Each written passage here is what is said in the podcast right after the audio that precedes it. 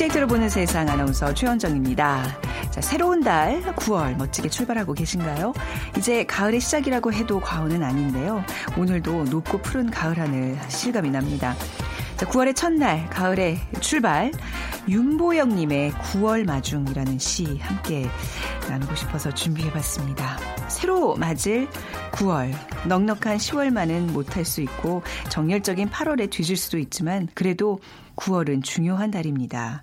남은 열정으로 자기 역할을 다하고 웃으면서 10월에게 자리를 내어줄 수 있게 아름다운 시간으로 채우겠습니다. 자, 뭐 열매가 연그러가는 9월입니다. 삼스러운 열매를 맺는 아름다운 결실의 시간으로 채워가시길 바라겠습니다.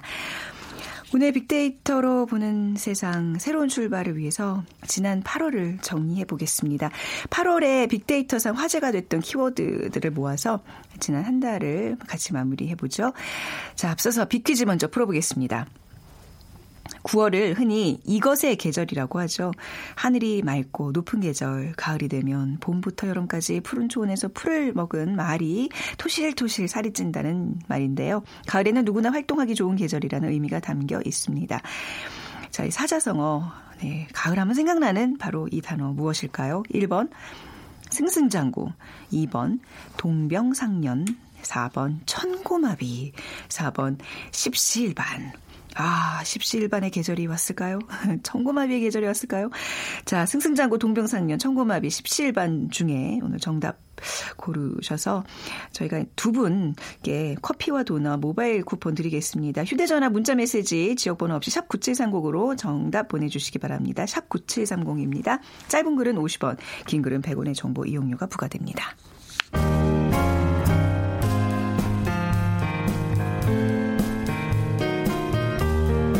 미래를 예측하는 힘, 세상을 보는 새로운 창, 빅데이터로 보는 세상.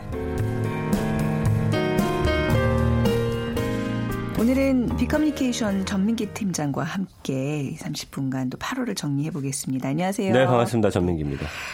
아, 이게 사실 이제 어떤 단락 왜 인생에 이렇게 단락들을 맺어가는 게 굉장히 네. 중요하다는 생각이 들어요 나이가 들수록 음. 근데 어 뭐 2017년 8월 뭐 그 어느 때보다도 뜨겁고 뭐 많은 일들이 있었던 것 같은데 정민기 팀장의 8월은 제가 이제 옆에서 지켜본 결과로는 계속 아팠어요. 네, 골골 8월. 그렇죠. 지금도 8월. 네, 약만 계속 먹고 그랬던 목소리가 감기 기운으로 지금 꽉 차 있는 그 목소리가 지금 그 뭐 이제 9월부터는 건강해지시는 거죠. 네, 이제는 좀 건강해지고 싶어요. 네. 네. 자, 8월의 첫 번째 키워드 가보겠습니다. 네. 파리 부동산 대책을 그렇죠. 빼놓을 수가 없습니다. 많은 분들이 이제 부동산 대책과 관련해서 큰 관심을 가졌고 지금까지도 뭐 여러 가지 이야기들이 오고 가고 있는 검색어고요. 이거와 관련된 연관어도 많이 언급이 되면서 지난 한 달 정말 뜨겁게 달군 키워드였습니다. 네.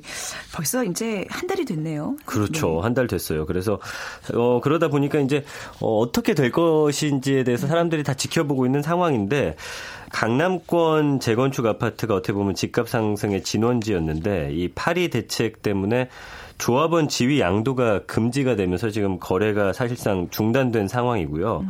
이러다 보니까 음 최고점 대비해서 한 1억 원 정도 내린 가격으로 내놨는데도 불구하고 어 매수자들 같은 경우는 더 떨어진다라고 하니까 관망세거든요. 네. 예, 그래서 팔려는 사람도 어 내려서 내놓지만 또 사려는 사람은 더 내려간다고 하니까 사지 않는 음. 음. 예, 이런 상황이고요. 시세 차익을 얻으려고 하는 그 갭 투자라고 하는데 이게 네. 사실 서울 강북 지역에서는 이제 갭 투자가 성행했었는데 이거 역시 매수세가 줄어들고 어, 있습니다. 네.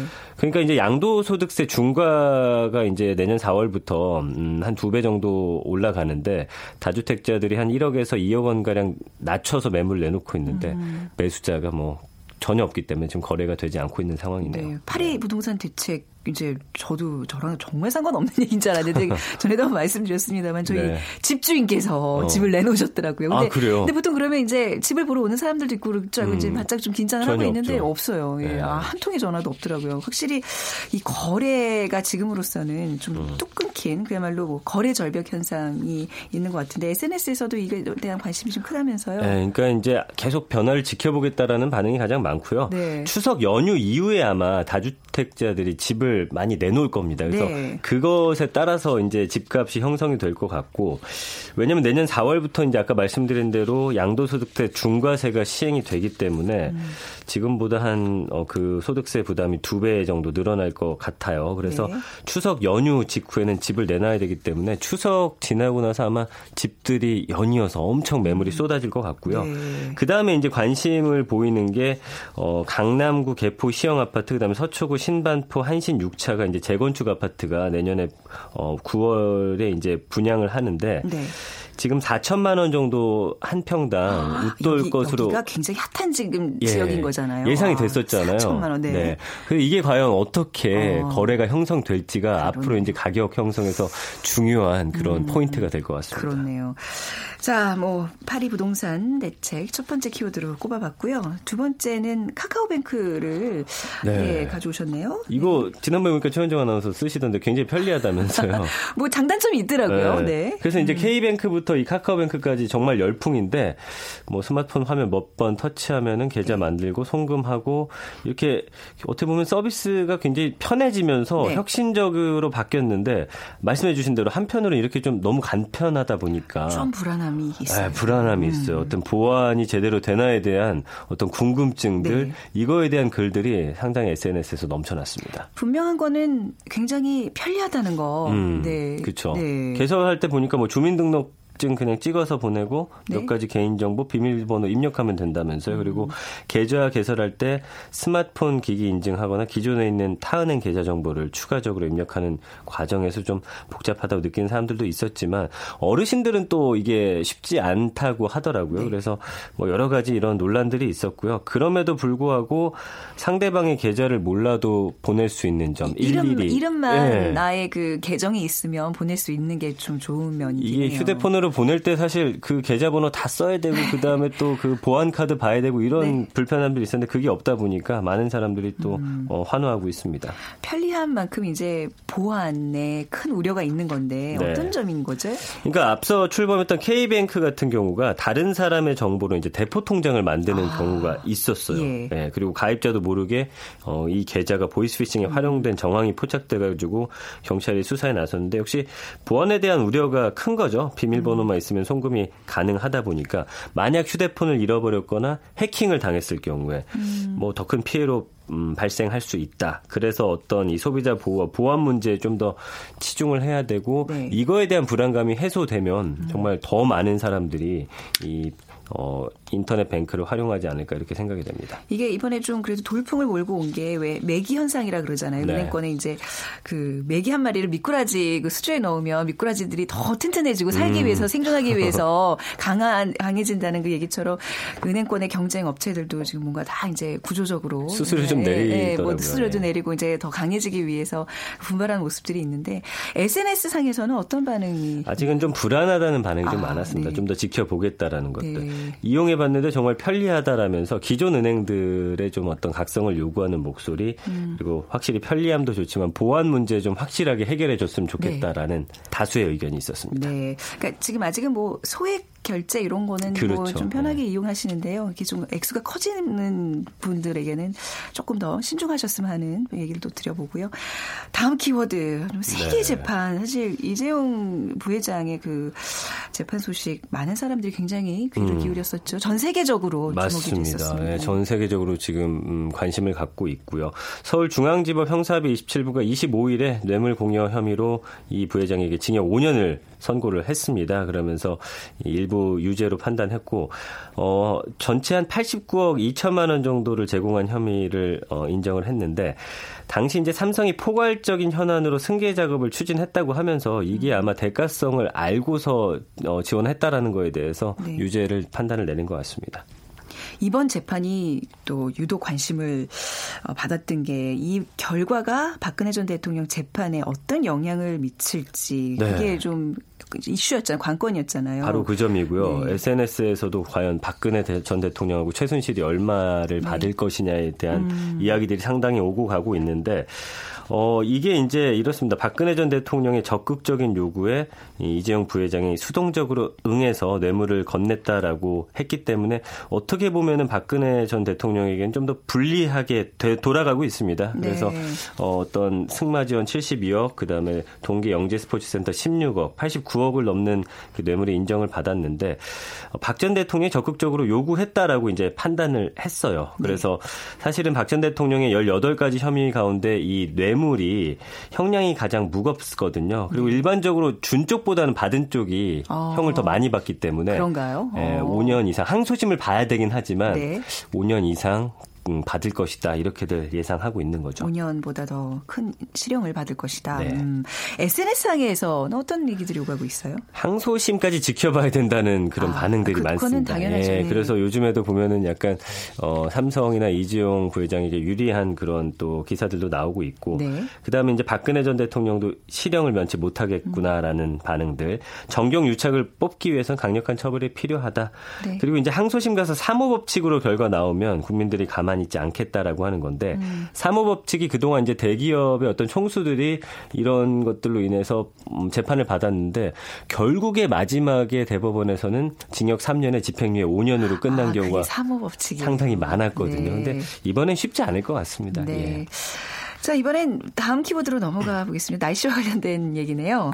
비가 정말 많이 왔잖아요. 유독 8월에 네. 비가 많았어요. 8월에 지금 보니까 어 31일 중에 13일 비 왔습니다. 거의 뭐 그래 그렇게 많이 왔어요. 많이 왔어요. 네. 그래서 서울 같은 경우도 강수량이 최근 5년 중에 가장 많았고요. 네. 어, 기상청 자료를 봤더니 서울에 1일부터 어 31일까지 거의 300mm 가까운 음. 비가 내렸습니다. 이거는 2012년에 460mm 내린 이후에 최대치고요. 어, 아까 말씀드린 대로 13일 비가 내리면서 최근 5년 중에 두 번째로 많은 일수였고요. 네. 그래서 8월에 가장 많이 내린 게 2014년에 16일 정도. 8월에 상당히 비가 많이 왔는데 이번에 또 워낙 가물다가 비가 많이 오니까 유독 많이 온 것처럼 좀 느껴진 경우가 있었고요. 영남 같은 경우가 진짜 비가 많이 왔습니다. 그래서 뭐 포항도 그렇고 6월, 7월에 장마철이라고 하는데 그때보다 영남 지역에 8월 한 달에만 더 많이 왔다라고 하니까 글쎄요, 뭐 여기에 대해서 가뭄 해결에 도움이 됐다는 음. 반응들도 있었고 네. 오히려 또 비 피해 생길까봐 우려하는 목소리. 어. 근데 또 이게 집중적으로 국지적으로 내려가지고 또 오지 않는 곳에서는 또 가뭄이 여전하다라는 뭐 글들 음. 이런 반응들이 많았습니다. 그나마 뭐 큰 태풍 같은 게 지금 지나가지 어, 않았고 사실 다행이네요. 이제 아직 네. 좀 긴장을 놓으면 안 되는 게 9월 태풍이 더 무섭다면서 가을 네, 태풍들. 네. 근데 이게 좀 비가 또 많았던 관계로 제 주변에 보니까 푸드트럭 하는 그 친구들, 푸드트럭 하는 분들이 뭐 굉장히 뭐 8월 거의 울 상을 짓고 이게 푸드트럭이요. 아, 1mm의 비만 그렇죠. 예보가 돼도 못 열게 문 열게 돼 있대요. 그래서 정말 손가락 빨고 있는 주변 사람들이 그 있더라고요. 제 후배도 세차장 하는데 지금 어, 세차 그렇게 얼굴에 수심이 가득합니다. 음. 자, 뭐 유난히 이렇게 비가 많았던 8월을 보내면서 빅데이터상 많은 분들의 사랑을 받았던 노래 한 곡 들려드리도록 하겠습니다. 사실 제가 신청했던 노래기도 한 것 같은데 헤이지의 비도 오고 그래서 함께 들어보시죠.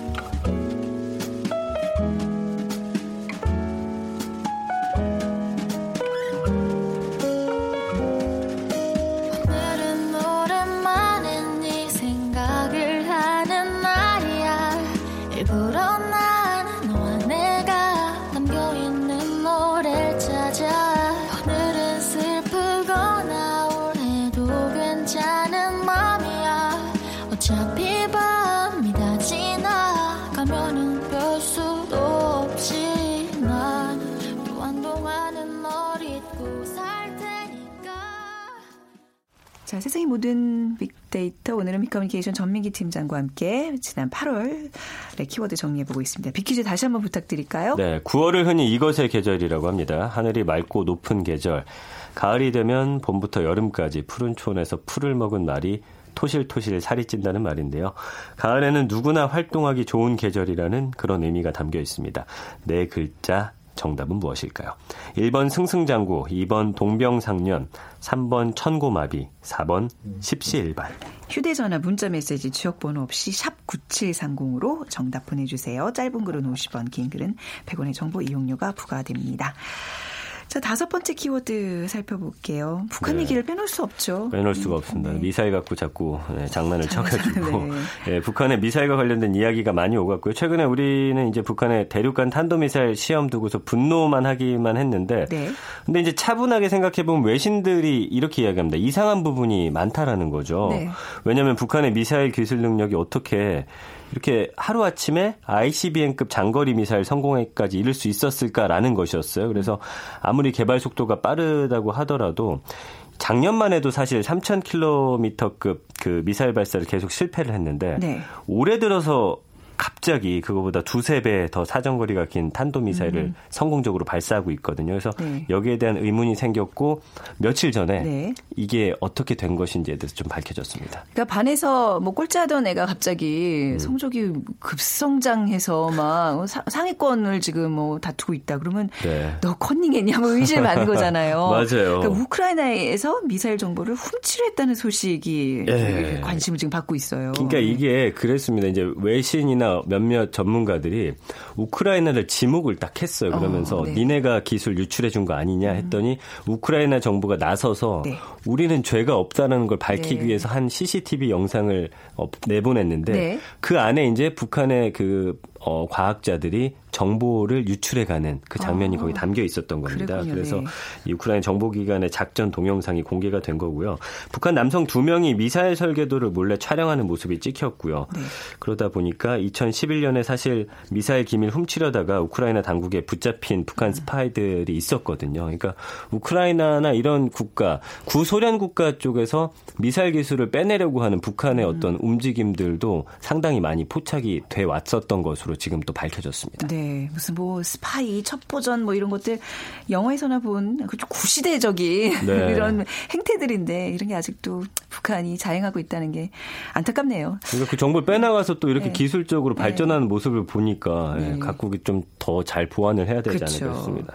다음 키워드 우리가 또 계란과 관련된 네, 얘기 역시 빼놓을 수가 없어요. 내내 정말 이 아. 이야기 빼놓을 수가 없죠. 네. 살충제 계란, 그다음에 먹거리 포비아란 이야기인데 음. 이 먹거리 공포에 대한 우려가 확산된 한 달이었고요. 네. 살충제 계란에 대한 이야기는 아직까지도 계속 이어지고 있습니다. 사실 이 살충제 계란 얘기가 터졌을 때 가장 정말 패닉에 빠진 거는 저 같은 주부들이었어요. 이제 우리 네. 아이는 뭘 먹여야 되나? 그동안 먹였던 그 많은 계란들은 도대체 아이 몸에서 어떻게 작용을 하고 있을까 등등. 음. 계란은 정말 아이들에게 없어서는 안 될 너무 고마운 음식 재료거든요. 맞아요. 네. 어, 지난 한 달 굉장히 뜨겁게 이렇게 달궜는데 뭐 원인과 대체 아직도 지금 이게 진행형인 거잖아요. 일단 문제가 뭐냐면 이제 정부에 대해서 또 어, 좋지 않은 목소리를 내는 이유가 처음에는 어, 좋지 않다라고 했다가 이제는 또 약간 괜찮다라는 식으로 네. 반응이 바뀌다 보니까 예, 오락가락하고 네. 있어요. 전문가가 좀 없다 보니까 그런 것 같기도 음. 하고요. 그러니까 어쨌든 살충제 계란 파동의 주요 원인이 이 A4 용지보다 좁은 공간에 네. 이 산란계를 가둬놓고서 어떻게 보면 닭을 알낳는 기계로 전락시킨 맞습니다. 밀집 네. 사육 환경이 지목이 되고 있는데 뭐 살충제 계란 같은 이런 축산 문제를 근본적으로 해결하려면 공장식 밀집 사육 환경을 개선해야 된다라고 음. 하지만 또 사육하는 입장에서는 그렇게 하지 않았을 경우에 또 그 비용 부담을 할 수가 없다라는 또 문제가 음. 제기가 되고 있거든요. 뭐 소비자들 입장에서도 여기에 큰 투자를 하고 싶으면 이제 동물 복지 이렇게 동물 복지. 풀어놓은 네. 이제 그런 닭에서 얻은 그 알을 먹 바꿀 수는 있겠지만 또 모든 사람들이 이렇게 비싼 돈을 들여서 이렇게 뭐 음. 뭐 몸에 좋은 음식들을 살 수는 없는 거기 때문에 여러 가지로 지금 곤란한 문제에 지금 봉착돼 있습니다. 법적으로도 쉽지 않잖아요. 네. 그러니까 지금 우리나라 법에서 산란개 한 마리의 최소 사유 면적이 A4 용지보다 조금 좁아요. 0.05 제곱미터. 그러니까 한 25cm, 20cm 정도 되는 건데 이번 사태 이전에도 이제 이런 열악한 사육 환경을 개선하겠다면서 4월에 개선 방안을 발표했는데 조금 넓어진 거예요. 아. 한 마리당 사용 면적이 0.075제곱미터. 좀 뭐 그렇게 예, 그래서 크게 넓어진 그러니까 상황은 아닙니다. 그렇기 닭들이 때문에 느끼기에는 그게 그걸 것 같아요. 예, 닭들한테는 정말 아무 아. 그런 뭐 큰 반응 그러니까 네. 효과를 네. 볼수 없는 그런 상황이고요. 네. 이것도 이제 기존 농가 같은 경우는 한 10년간 적용을 유예 받습니다. 그렇기 10년간이요? 때문에 10년간이요? 예, 굳이 뭐 10년 동안 바꾸지 않아도 되는데 그걸 또 나서서 바꿀 사람은 없어요. 그래서 김영록 농식품부 장관이 선진국형 친환경 동물 복지 농장을 확대하겠다라고 네. 밝혔습니다. 그래서 앞으로 여기에 대해서 어, 많이 좀 음, 관심들을 갖고 있는데 글쎄요, 복지농장이 되려면 진짜 땅이 엄청 넓어야 되거든요. 그러니까 네. 아주 이상적인 얘기인 것 같아요. 네. 예, 방목하고 뭐 이런다는 게 쉽지 않은 지금 우리나라 현실입니다. 그 환경상 이렇게 되기가 예. 정말 또큰 난항이 아주 앞으로 음. 예상이 됩니다. 근데 결국은 궁극적인 목표는 이제 그런 쪽으로 가야 되면 그렇죠. 것 같아요. 네. 그래서 이번에 SNS상에서도 이게 도대체 뭘 믿고 먹어야 되냐. 맞아요. 굉장히 논란들이 많았어요. 뭐 지금 여름이어 여러 가지가 터지다 보니까 단백질 섭취하겠다고 계란 먹었더니 살충 생리제고 또 순수한 면이라고 해서 생리대 썼더니 발암 물질이고 생리대도 큰. 네, 건조해서 가습기 틀었더니 또 사람 죽이는 살균제 아, 들어 있고 네. 믿고 먹을 음식 믿고 쓸 물건이 없다. 지금 분노하고 있는 네. 그런 글들이 상당히 많습니다. 그러니까 무작정 믿고 소비하는 게 아니라 정말 꼼꼼히 따지고 살피고 이제 정말 소비자들이 앞으로 더 똑소리 나는 맞아요. 소비 행태를 네. 보일 수밖에 없습니다. 그래서 다음은요. 이거 무슨 얘기인가요? 인공고기? 인공고기가 이제 먹거리 포비아가 뜨면서 네. 지금 기사들 나오면서 많은 사람들이 관심을 갖고 있는데 어, 주간 키워드 한 달 동안 10위 안에 이제 먹거리와 관련된 키워드들이 계속 올라올 정도로 관심이 높았어요. 근데 네. 최근에 이제 어떤 종교적 이유, 사회 운동 성격을 넘어가지고 상업적 판매를 목표로 하는 업체들이 어떤 구체적인 결과를 내놓으면서 음. 미래의 육식은 지금과 달라질 것이다. 지금은 뭐 키워서 길러내고 또 뭐 사료 주고 거기서 이제 도축한 다음에 이제 먹는 형태가 아니라 네. 다른 형태들이 이제 대두가 어, 되고 있다는 어, 거죠. 어떻게 달라진다는 얘기예요? 그러니까 두 가지입니다. 연구가 네. 활발한 게 배양육이랑 식물성 고기예요. 그러니까 음. 배양육은 뭐냐면은 네. 세포공학 기술을 발달하다 보니까 줄기세포처럼 네. 그 근육을 키우는 거예요. 고기 근육을. 네, 네. 그러니까 예를 들면 뭐 소고기 뭐 어. 디 어느 부위라든지 예. 이런 것을 어 원래 있던 소에서 그 세포를 떼어 와 가지고 그걸 키운 다음에 근육이 크고 나면은 음. 거기에다 이제 색소를 고기처럼 음. 넣어 가지고 뭐 네. 팔고 이러는 건데 실제로 그 맨피츠 미츠라는 네. 그 스타트업 업체가 있는데 여기에 이제 빌 게이츠가 190억 원을 올해 투자해 가지고 네. 이 3월에 세계에서 네. 처음으로 배양육 닭고기하고 오리고기를 내놨어요. 그러니까 음. 어 실 제로 이 닭고기 오리고기를 키우지 않고서 네. 그냥 그 부위만 어. 이렇게 길러내서 파는 거죠. 음, 뭔가 이렇게 인위적인 이런 조작, 그죠? 이런 네. 좀 별로예요. 부작용이 분명히 있을 그쵸, 겁니다. 예. 예. 자 마지막 키워드로 넘어가 보겠습니다. 택시 운전사 아. 이또 천만을 돌파했잖아요. 네. 올해 이제 저그 천만에 아직 포함이 안 되네요. 아, 못 봤어요. 들었어요? 보셨어요? 저도 못 봤습니다. 아. 아직 영화가 지금 19번째자 한국 영화로 15번째. 올해는 음. 사실 처음으로 천만 돌파한 아, 영화였고요. 네. 지난해 타기한 힌치페터의 5.18 취재기를 다룬 이 음. 택시 운전사가 흥행하면서 고인 을 기리는 또 발길이 늘었다고 해요. 그동안 네. 사실 누군지 몰랐거든요. 네. 그러면서 추모비를 찾아서 뭐 편지, 국화, 꽃다발, 장미 화분 놓고 가는 분들 많고 거기에 감사의 인사 남기는 사람들이 음. 상당히 많다고 합니다.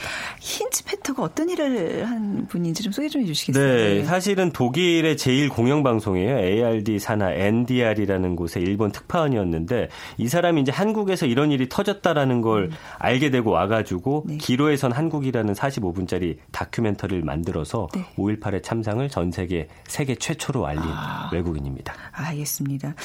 8월 한 달을 이렇게 또 꼼꼼하게 키워드 뽑아주셔서 이렇게 아주 짧은 시간 내에 한 달을 이렇게 또 정리할 수 있는 아주 귀한 시간 마련했습니다. 오늘 말씀 잘 들었습니다. 고맙습니다. 네, 비커뮤니케이션 전민기 팀장과 함께했습니다. 자 오늘 비퀴즈 정답은요 5533님이 맞춰주신 청고마비 네 맞습니다. 제가 바로 말띠입니다. 가을은 남자의 계절 딱 저의 계절이 찾아와서 제가 좀 마른 편이라서 좋은 여자친구 만나서 포동포동 살찌고 싶습니다 하셨는데 자 여자친구도 만나고 네 체중도 늘리시고 의미 있는 가을 맞이하시기 바라고요. 5260님 9986님, 이 좋은 계절에 저희 아들 해병대 입대합니다. 건강하게 잘 다녀오라는 문자 읽어주시면 힘이 될 것 같습니다.